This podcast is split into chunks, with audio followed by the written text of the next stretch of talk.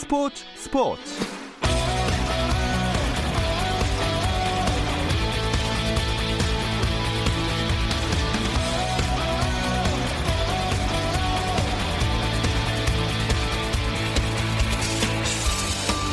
스포츠가 있는 저녁 어떠신가요? 아나운서 김종현입니다. 오늘 하루 스포츠계를 돌아보는 스포츠 타임라인으로 김종현의 스포츠 스포츠 출발합니다.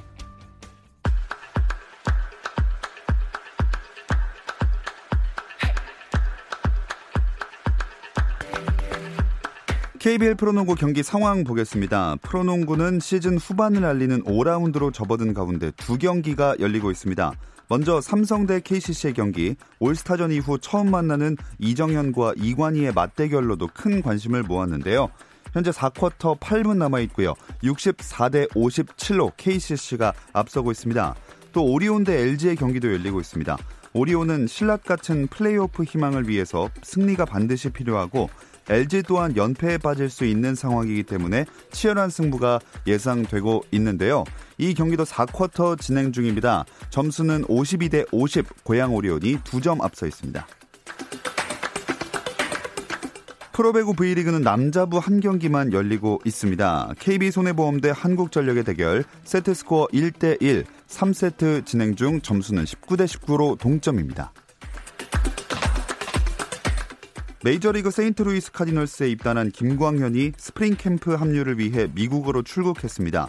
김광현은 출국에 앞서 최대한 신인 같은 마음으로 제로에서 시작하겠다면서 최대한 선발로 들어갈 수 있게 하겠고 선발로 결정되면 선발 로테이션을 거르지 않고 공을 던지는 게 첫 번째 목표라고 각오를 밝혔습니다. 스페인 프로축구 바르셀로나의 리오넬 메시 선수가 레가네스와의 국왕컵 16강전에서 두 골과 한 개의 도움을 기록해 개인 통산 500승 달성을 이끌었습니다. 2004년 10월 에스파뇰을 상대로 바르셀로나 데뷔 첫 승리를 따냈던 메시는 이번 경기에서 레가네스를 5대 0으로 꺾으면서 바르셀로나 유니폼을 입고서만 500번째 승리를 거뒀습니다. 2019-2020 미국 프로농구 올스타전이 헬기 사고로 딸과 함께 숨진 코비 브라이언트를 기리기 위해 초점이 맞춰졌습니다. NBA 사무국은 다음 달 17일 열리는 올스타전의 새로운 경기 방식을 오늘 발표했는데요. 가장 특이한 점은 4쿼터 경기 방식입니다. 3쿼터가 끝날 때 리드한 팀의 점수에 코비의 등번호 24를 더해 4쿼터 목표 점수가 설정되고 4쿼터는 시간 제한 없이 이 점수를 두 팀 중 한 팀이 달성하면 종료되는 방식입니다.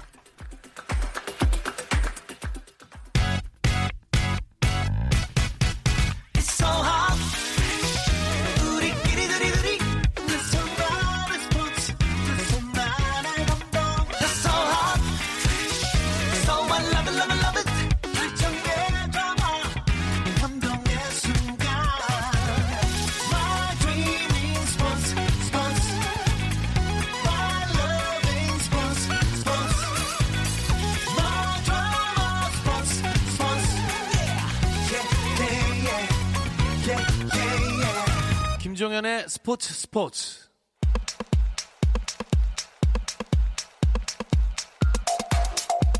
국내 축구 이야기 축구장 가는 길 시작하겠습니다. 함께할 두 분 소개해 드릴게요. 중앙일보 송지훈 기자, 류청 축구 전문 기자와 함께합니다. 안녕하세요. 안녕하세요. 자, 김학범호 얘기를 안 할 수가 없는데 도쿄올림픽 출전권은 물론이고 우승컵도 가지고 왔어요. 사실 이 대회 시작하기 전만 해도 백승호 선수, 이강인 선수 이런 선수들 차출이 무산이 되면서 좀 살짝 불안한 마음들이 있었는데 이번 대회를 통해서 우리 선수들이 우리가 생각했던 것보다 예상했던 것보다 훨씬 강했고 음. 또 경쟁력도 있었다라는 걸 확인할 수 있어서 사실 뭐 기자로서뿐만 아니라 축구 팬의 한 사람으로서 참 행복했던 그런 대회였던 것 같고요. 우리 선수들 이번 도쿄올림픽 최종 예선 겸해서 열린 이 아시아 23세 이하 챔피언십에서 당초 목표였던 올림픽 9회 연속 진출 이뤄냈고 뿐만 아니라 역대 최초로 이 대회 우승도 했었죠. 네. 네. 20세, 17세에 이어서 23세까지 우리가 연령별 대표팀에서 이렇게 좋은 흐름을 계속 이어갈 수 있었다는 거 좀 의미 있는 성과였다고 봅니다. 음. 결승전은 일단 올림픽 진출을 확정한 다음에 열렸으니까 긴장이 좀 덜 되긴 했는데 골이 좀 오래 안 터지더라고요. 네, 일단 그 4강에서 이제 호주를 꺾으면서 어 이게 저도 그 올림픽 출전권을 가져갈 수 있었지만 일단 이 사우디아라비아를 꺾고 이제 우승하는 게 이제 목표였거든요. 예. 왜냐하면 이제 한국이 이번 대회까지 포함해서 아, 네 번째 이제 U23 아시아 챔피언십인데 한 번도 우승을 못했어요. 마, 말로는 아시아의 호랑이라고 하면서도 한 번도 우승컵을 갖지 못해서 어, 이번에 꼭 이기겠다 했는데 역시나 사우디가 끈적끈적한 수비를 펼쳤고 결국 이 연장전에서 이동경 선수의 이제 크로스를 받은 정태욱 선수가 아, 높이 뛰어올라서 헤딩 제가 보기엔 독수리 슛 같은 걸 넣었거든요. 아, 그렇게 하면서 이기면서 조금 애를 태우긴 했습니다. 아. 자, 그러면 아시아 축구 연맹 23세 이하 챔피언십 결산하는 의미에서 두 분의 총평을 한번 들어보고 싶네요. 제가 이번 대회를 시작하기 전에 이 방송을 하면서 우리 23세 이하 축구 대표팀이 역대 가장 덜 알려졌지만 가장 기대되는 팀이다. 어. 이렇게 표현을 했었는데 그 소개가 틀리지 않았다는 거 우리 선수들이 보여준 것 같아서 뿌듯하고요. 일단 주축 선수들 대부분이 다 그 리그에서 뛰고 있기 때문에 예. 그러니까 2부 리그에 소속이 많아서 잘 알려져 있진 않지만 이 정규 리그에서 작년에 30경기 이상 뛴 선수들이 8명이나 있었습니다. 음. 경험이 풍부하고 그만큼 실전 감각이 올라와 있으니까 그런 부분들이 우리 전체적인 그런 경기력에도 많이 도움이 됐던 것 같고 그런 장점을 또 김학범 감독이 잘 이용한 거죠. 예. 네, 여러 가지로 좋았던 대표팀이었습니다. 자, 전승 우승이란 성공적인 결과물을 가져왔는데요. 그래도 보완점을 찾아야 한다면 어떤 게 있을까요?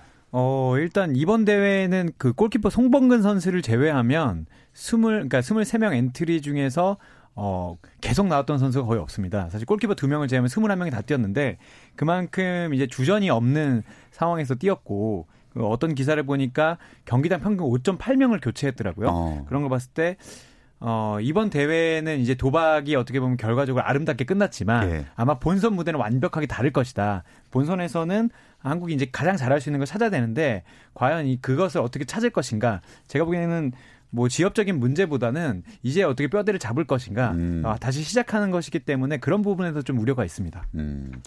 어제 김학범 감독과 선수들의 결산 기자회견이 있었는데 여기선 어떤 이야기가 나왔나요? 뭐 재미난 얘기들 많이 나왔지만요. 한마디로 정리를 하면 무한 경쟁입니다. 아, 이 김학범 감독은 본선에서 좀 더 빨라져야 된다. 예, 속도 싸움에서 이겨야 된다라는 말로 이제 본선에서 어떤 전술을 펼칠지에 대한 그런 이제 힌트를 줬고요.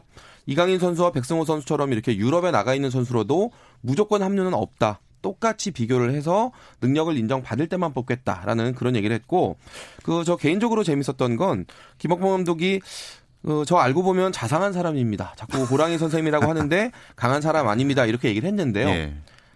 이 방송 통해서 제가 말씀드립니다. 호랑이 선생님 맞습니다. 김학범 네. 감독님 자꾸 그렇게 우기시면 안 되고요. 그러나 강압적인 호랑이는 아니고 아. 네, 아주 합리적인 호랑이다. 이렇게 정리하겠습니다. 아, 도대체 합리적인 호랑이가 어떤 호랑이인지 겪어보고 싶습니다. 아, 아, 그리고 원두재 선수는 MVP 상금 받았는데 이걸 23등분 했다면서요? 네, 2만 부를 탔는데 원두 선수가 이날 밝히기로는 벌써 이제 개인 계좌를 다 받았다. 아, 왜냐하면 이제 혼자서 탄 게 아니기 때문에 다 그런 얘기를 했는데 오늘 이미 다 계좌가 들어왔대요. 한 선수 빼지 않고 계좌를 보냈다고 하니까 네. 뭐 제가 보기엔 빈말이라도 괜찮아 네가 가져 이랬던 선수는 없는 것으로 보입니다. 그리고 코칭 스태프들한테도 이 계좌를 받기는 좀 뭐해서요. 예. 코칭 스태프들한테는 이미 선물을 돌렸다고 합니다. 어, 어, 굉장히 사회생활을 잘하는 것 같습니다.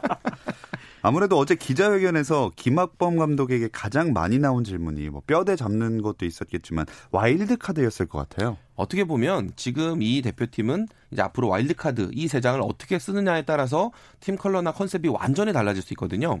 그 이번 대회에 비해서 올림픽 본선에서 이제 엔트리는 더 줄어들고 또 와일드 카드 세 자리가 들어오기 때문에 뼈대는 아마도 이 와일드카드 선수들을 중심으로 해서 이제 새로 만들어지게 될 텐데 그런 의미에서 지금 취재진도 이 중요한 변수를 와일드카드로 보고 있는 것이고요. 그런 면에서 이제 어제도 질문이 많이 나왔었는데 뭐 일단 어제 기자회견에서는 김학범 감독은 말을 좀 아꼈습니다. 예. 그 조편성 결과를 지켜보고 와일드카드를 선택하겠다라는 이야기 그리고 와일드카드 선수들은 뭐 실력도 실력이지만 솔선수범하고 희생하는 모습을 먼저 보여줘라 그런 선수 위주로 뽑겠다라는 대전제 원칙 정도만 설명을 했습니다. 음. 와일드 카드를 안 쓸 가능성은 없겠죠. 어 그것은 거의 단언컨대 없을 것으로 보이는데 왜냐면 뭐 무조건 써야죠 무조건. 최근 선수들 이번 선수 잘하거든요. 그 송준 기자가 얘기한 것처럼 이부 리그지만 그래도 30경기 이상 출전한 선수도 있고 뭐 이동준 선수 같은 경우에는 이부 리그 MVP라고 해도 또 해- 해도 될 정도로 잘했지만 예. 그래도 23세 이상의 이제 형들 그리고 이제 꼭 포지션에 필요한 사람들이 있기 때문에 아, 와일드 카드를 안 쓰지는 않을 것 같아요. 그래서 제가 보기에는 와일드 카드를 안 써도 된다고 생각했으면 어제 정말 좀 단언적으로 얘기했을 텐데 아. 김학범 감독이 어, 경기 때도 대회 때도 단 한마디도 꺼내지 않았고 우승 기자회견에서 얘기하지 않은 걸 보면 이 후보자가 아마 워낙 많고 이게 상당히 중요하기 때문에 지금 숨기고 있는 것 같습니다. 음. 두 분에게 선택권이 주어진다면 어떤 선수를 와일드 카드로 사용하시겠어요? 아, 이 질문이 진짜 어려운 게 제가 개인적으로 김학범 감독님께도 몇 번 여쭤봤는데 예. 그 얘기 지금 하는 거 아니야 이러고 다 잘라버리셨어요. 어. 그러니까 본인도 이거를 속내를 드러내는 걸 참 이렇게 뭔가 좀 주저하시는 것 같은데 일단 경기력과 동기부여라는 그 두 가지 측면을 다 고려를 해야겠죠. 일단 제 느낌으로는 미드필더 권창훈 선수는 뽑아야 될 것 같고요. 저 대표팀에서 이제 경- 공격 흐름 좀 풀어가는 그런 이제 플레이메이커 역할로서 좀 쓸 것 같고 개인적으로는 저는 수비를 좀 더 보강해야 된다고 보는 입장인데 예. 뭐 여러 선수들 이야기가 나오고 있습니다만 저는 영리한 중앙 수비수 정승현 선수 어. 저는 개인적으로 이 선수가 좀 됐으면 좋겠고 그리고 골키퍼를 좀 보강했으면 좋겠다는 생각이 한 번의 실수로 무너질 수 있는 게 이 골키퍼 포지션이고 토너먼트이기 때문에 저는 구성윤 선수 추천합니다. 지금 리우 올림픽 때도 경험이 있고 또 병역 문제 해결하지 못해서 동기부여가 되어 있는 음. 그런 선수라고 봅니다. 네, 원래 이 면제로이드가 엄청 강력한 거거든요. 예, 류청 기자는 세 명 누구 아, 하시겠어요? 저도 똑같은데. 어? 예. 그래요? 근데 이제 다만 이제 저는 골키퍼가 아니라 양쪽 이제 풀백도 음. 좀 필요하지 않나. 이번 대회 이제 풀백 선수들이 안정적으로 잘하겠는데 공격력 측면에서는 살짝 이제 부족함이 있거든요. 음. 근데 다만 안타까운 것은 풀백 중에서 누구를 데려가야 할지가 제가 이제 아하. 계산, 거의 계산이 안 돼서 저는 오히려 이제 중앙 수비수를 한 명 더 데려가는 건 어떤가. 두 명으로요. 네, 그래서 쓰리백이나 혹은 이제 한쪽은 완벽하게 막는 변형 쓰리백. 그래서 저는 아. 박지수 선수나 어, 뭐 이런 선수들도 괜찮겠다는 음. 권경원 선수랑 이미 이제 군대에 가 있지만 그런 선수들도 상당히 괜찮다는 생각이 들었어요. 음, 사실 이렇게 와일드 카드 얘기를 해봤는데 김학범 감독이 계속 속내를 드러내지 않을 수밖에 없는 것이 와일드 카드 3명 빠지면 이번 우승 멤버 중에 도쿄 갈 수 있는 선수가 줄어들게 되는 거잖아요. 이게 참 어쩔 수 없는 숙명이긴 한데 이번 대회 엔트리가 23명이었거든요. 예. 근데 여기에 올림픽 본선에서는 엔트리가 18명으로 줄어듭니다.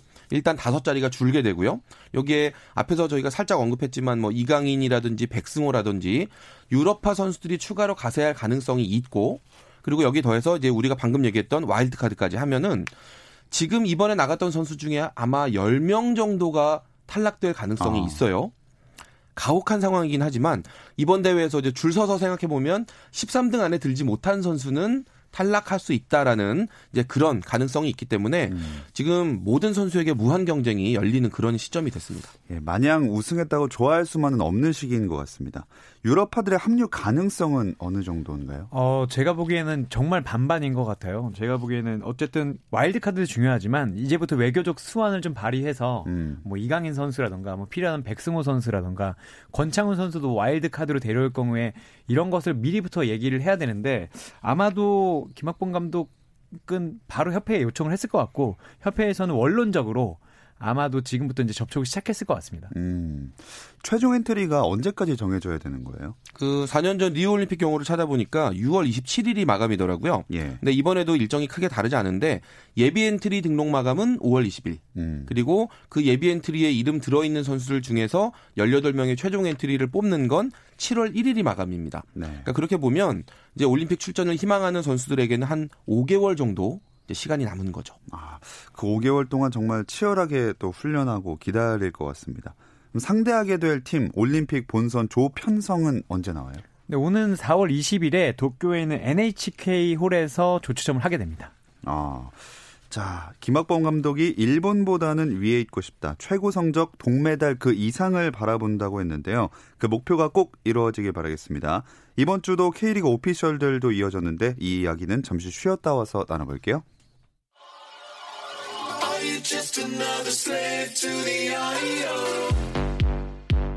국내 유일 스포츠 매거진 라디오 김종현의 스포츠 스포츠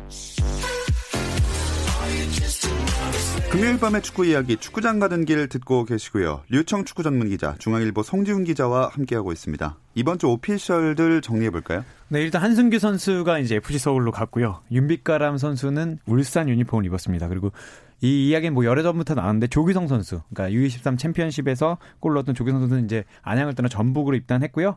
아, 포항이 안양에 쓰던 팔라시오스 선수를 영입했습니다. 그리고 상주에서 이제 다시 태어났던 이 박용지 선수는 대전에 갔습니다. 자, 이렇게 선수들이 여러 팀을 옮겼는데 좀 의외였던 소식은 대구와 안드레 감독이 결별한 거였어요. 전지 훈련도 같이 가지 않았나요? 이게 사실 감독이 팀을 떠나는 건 언제든지 있을 수 있는 일이지만 이렇게 전지 훈련을 가서 새 시즌을 시작하기 직전에 그만두는 이런 케이스가 흔치 않기 때문에 사실 좀 여러 가지로 대구 팬들 입장에서 우려가 나오고 있는데 지난해 말로 안드레 감독 계약은 끝난 상태였고요. 예. 그러니까 재계약 협상을 하면서 전지 훈련에 동행했던 그런 상황인데 그 안드레 감독이 지난해 말부터 이제 다른 구단과 접촉하고 있다라는 이야기들은 계속 나왔었고요. 또 이번에 사퇴한 배경에도 이제 중동 쪽에서 음. 좋은 제안을 받았다라는 이야기가 나오는데 대구와의 재계약뿐만 아니라 다른 팀과의 계약까지 좀 폭넓게 검토를 했던 걸로 보이고 근데 시점 면에서는 조금 아쉬움이 있는 네, 그런 결정인 것 같습니다. 네, 대구 입장에서 후임자를 갑자기 막 찾아야 될 상황이 됐네요. 네, 대구는 지금 뭐 발빠르게 움직이고 있는데 뭐 예전에 조광래 지금 이제 대구 사장이 국가대표 감독을 할 때 기술 코치로 되어 있었는데 가마 감독이라고 브라질 예. 분인데 이분이 지금 이제 태국에서 잘하고 있습니다. 그래서 데려올까 뭐 이런 얘기 나왔었는데 아마도 이제 가마 감독 연봉을 대구가 아. 이제 감당하기는 쉽지 않은 상황이고 그래서 이제 나오기로는 이병근 수석 코치가 이병근 수석 코치가 이제 수원에서 이제 ACL 경험도 있고 경험이 많은 지도자거든요. 이병근 수석 코치가 지휘봉을 잡는 가능성이 더 크지 않겠냐 이런 음. 이야기들이 나오고 있습니다. 자, 게다가 또 어수선한 게 대구가 쿤밍에서 전지훈련하다가 중도에 귀국했잖아요. 대구가 이번 겨울에 좀 우환이 많아요. 예. 이 간판 골키퍼 조현우 선수 협상을 잘 못해보고 이제 자유개혁 선수로 풀어줬던 그런 상황이 있었고 앞에서 언급했지만 안드레 감독 전지훈련 도중에 팀을 떠났고요. 또 원래는 대구가 이제 쿤밍에서 체력을 만들어 놓고 그 상하이로 이동을 해서 이제 연습 경기를 하면서 실전 감각을 끌어올려 보겠다라는 이런 계획이었는데 신종 코로나 바이러스 감염증 예. 좀 퍼지면서 급하게 중국에서 건너왔습니다. 남해에서 임시로 캠프를 차려놓고 훈련을 하게 됐고요. 지금 대구뿐만 아니라 상주도 메이저우에서 훈련하다가 27일에 급하게 귀국을 했고 강원 FC도 광저우 전지훈련 계획을 백지화를 시켰습니다. 자, 신종 코로나 바이러스가 스포츠계에 영향을 주고 있는데 축구계도 역시나 많은 영향 받는군요. 어, 일단 뭐 FC 서울과 캐다가 벌인 아시아 챔피언스리그 이제 플레이오프는 예. 그대로 치르긴 했습니다. 이제 그대로 치르긴 했지만 이 손 소독제가 다 나오고 이 어, 엄중한 상황에서 치렀는데 아, 이 행사들도 이 행사들이 좀 줄줄이 취소되고 있어요. 예. 그 K리그가 하려고 했던 심판 설명회도 취소가 됐고요. 그리고 아시아 챔피언스 리그 중국 원정 경기들이 1, 2, 3차전에 있는 것들이 전부 다 이제 한국 홈 경기로 옮겨졌습니다. 음. 이제 한국 팀이나 일본 팀이나 이제 다른 나라 팀들이 중국에 가지 않고 이제 중국 팀들이 이동하는 경기로 됐고요. 어, 중국 슈퍼리그 그러니까 CSL은 어, 개막을 무기한 연기했습니다. 어. 뭐 이런 결정들이 뭐 나오고 있는데 아직도 좀 우려가 좀 가시고 있지는 않은 것 같습니다. 네.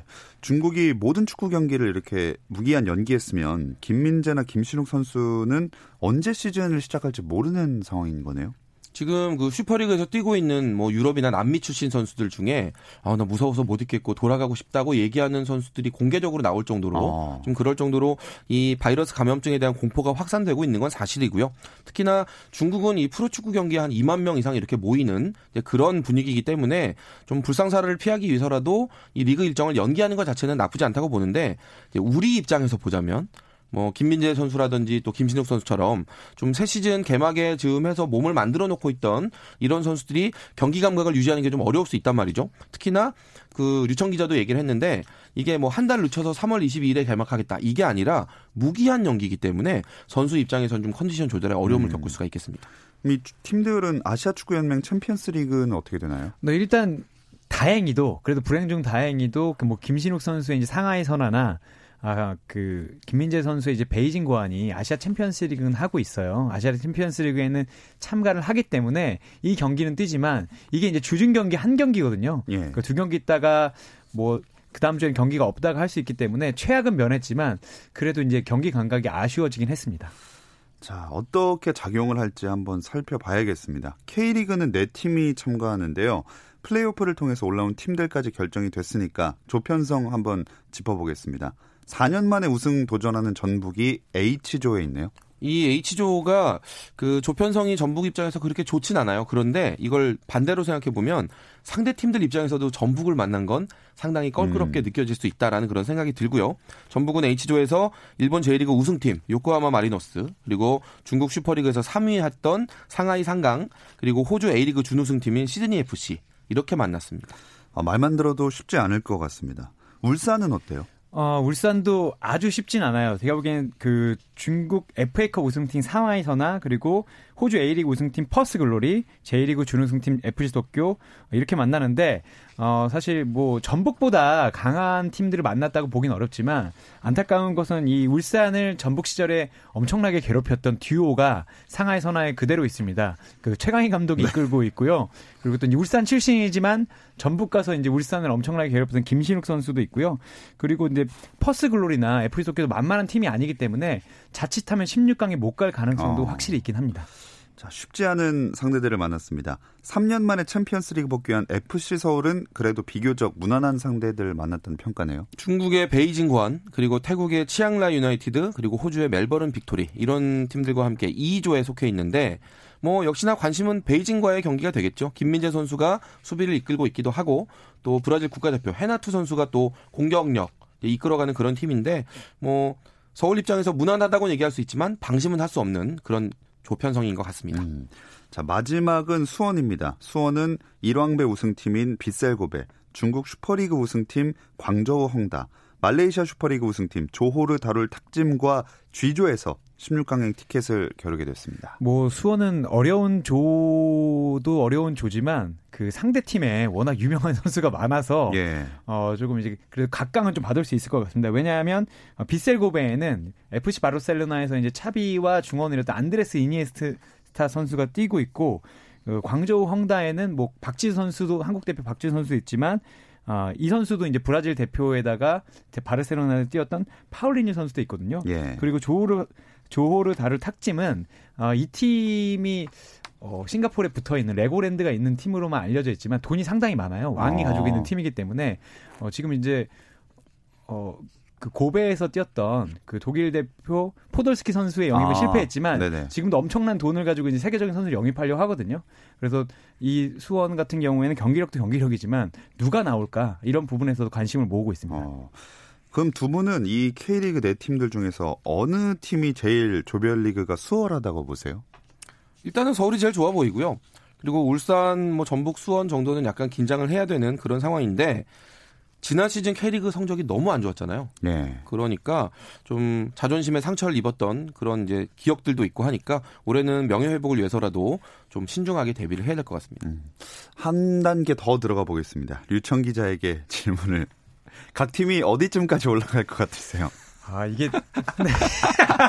힘든데 저는 울산이나 전북 중에 한 팀은 결승에 갈 수 있을 것 같습니다. 어. 다만 이 결승에 가더라도 예전에는 이제 서아시아, 동아시아가 이제 결승에서 만나잖아요. 동아시아가 항상 강세였는데 지난 시즌 제가 결승전을 보고 왔는데 어, 알힐랄이 이제 장현 아, 선수가 네네. 있거든요. 지오빈코 선수도 있고 뭐 파, 프랑스 대표 바페팀비 고미스 선수도 있는데 이 팀이 정말 만만치가 않더라고요. 어. 그 원정 경기에서 우라와레즈를 2대 0으로 꼭 우승을 했는데 그걸 봤을 때 결승전까지는 갈 수 있을 것 같지만 결승전에 간다고 해서 우승컵을 들어올릴 수 있을지에 대해서는 그건 잘 모르겠습니다. 음.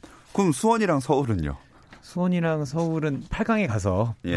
한국 팀들끼리 내 팀이 맞붙은 예, 아. 결과를 네, 저는 좀 어, 바라고 그 정도만 해도 대성공이죠. 아 그렇죠. 네, 그렇죠. 다 네, 올라간 건데요. 네, 그런 일이 생겼으면 좋겠습니다.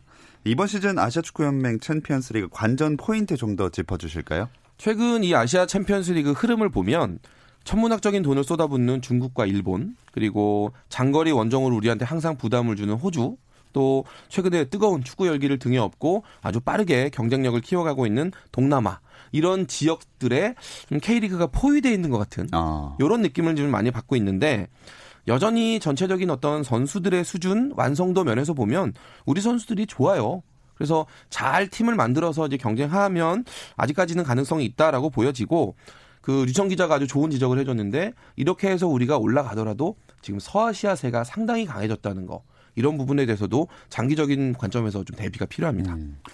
자, 최근에 진짜 말씀하신 대로 중동의 영향력이 엄청나게 크기 때문에 중동이 여태까지 성적을 어느 정도 거뒀었나요? 그 최근 네 시즌 동안 그러니까 지난 그러니까 바로 지난 시즌을 제외하면 최근 네 시즌 동안은 항상 이제 동아시아가 이겼어요. 예. 그리고 사실 동아시아가 너무 강해서 서아시아 팀들이 붙는 것 그러니까 뭐 원론적으로는 이제 멀어서 만나지 말자 네. 뭐 이런 거였는데 사실 계속 지다 보니까 이제 좀 가른 면이 없지 않아 있었거든요. 근데 지난 시즌에 제가 결승전에 갔을 때 결승전도 아릴라를 이겼고 아릴라를 이제 꺾고 올라온 팀이 차비 감독이 이끄는 그 알사드거든요. 여기에 이제 남태희 선수와 정우영 선수가 있는데 이 두 팀이 이제 4강전에서 엄청난 격전을 벌였는데 누가 올라와도 쉽지 않은 상황이었습니다. 그리고 제가 오기 전에 뉴스를 봤는데 사우디의 명문 알 이티아드라는 팀이 있는데 예. 이 팀이 예전에 이제 기성용 선수와 스완지에서 같이 뛰었던 그 코트디부아르 공격수 보니 선수를 영입했어요.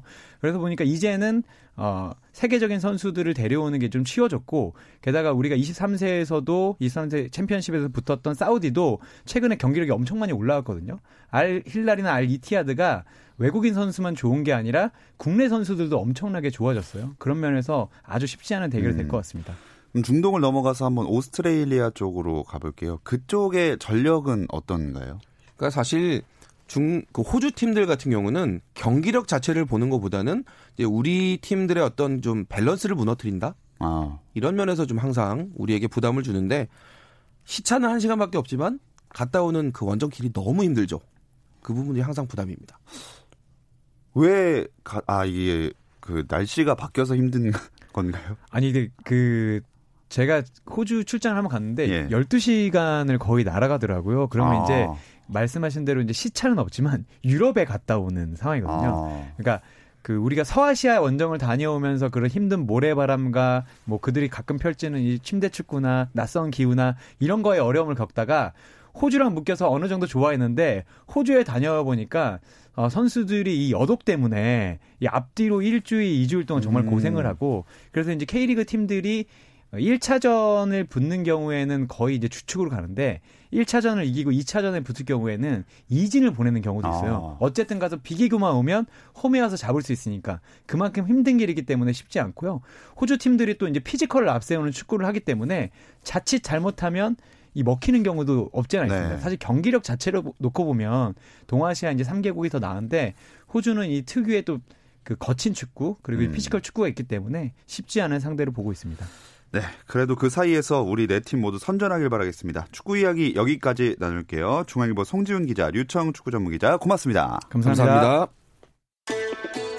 주말에는 9시 20분부터 함께 하실 수 있습니다. 저는 8시 30분에 월요일에 돌아올게요. 김종현의 스포츠 스포츠.